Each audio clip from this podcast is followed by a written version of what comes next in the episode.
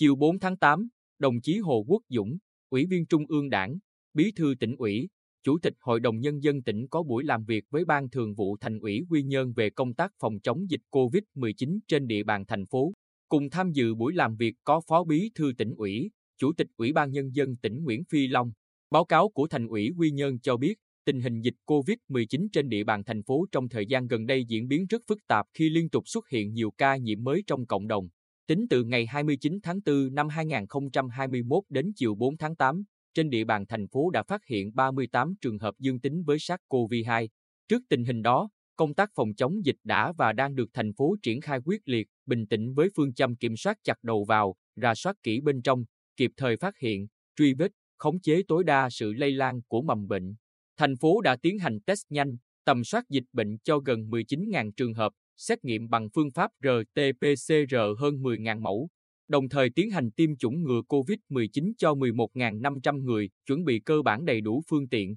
trang thiết bị y tế, nhân lực, các điều kiện tiếp nhận, cách ly tập trung, thu dung và điều trị các ca nhiễm bệnh. Kết luận buổi làm việc, Bí thư tỉnh ủy Hồ Quốc Dũng nhận định, dịch COVID-19 trên địa bàn thành phố đang diễn biến theo chiều hướng rất xấu khi liên tục xuất hiện các ca lây nhiễm cộng đồng trong những ngày gần đây. Do vậy, yêu cầu thành phố phải khẩn trương rà soát lại tất cả 7 khâu quan trọng trong công tác phòng chống dịch, đặc biệt là chuẩn bị nguồn nhân lực, y bác sĩ tham gia phòng chống dịch. Sở Y tế phải khẩn trương tăng cường lực lượng, phương tiện phòng chống dịch cho thành phố với quyết tâm cao nhất không để dịch lây lan. Đồng chí Bí thư tỉnh ủy cũng yêu cầu thành phố tập trung đẩy mạnh công tác thông tin, tuyên truyền về công tác phòng chống dịch theo hướng ngắn gọn, dễ hiểu để nhân dân ý thức tự thực hiện chuẩn bị sẵn sàng các khu cách ly tập trung và cơ sở thu dung, điều trị bệnh nhân mắc COVID-19, không để bị động khi dịch bệnh bùng phát. Trong 3 ngày tới, thành phố phải tập trung lực lượng nhanh chóng tổ chức test nhanh, khoanh vùng,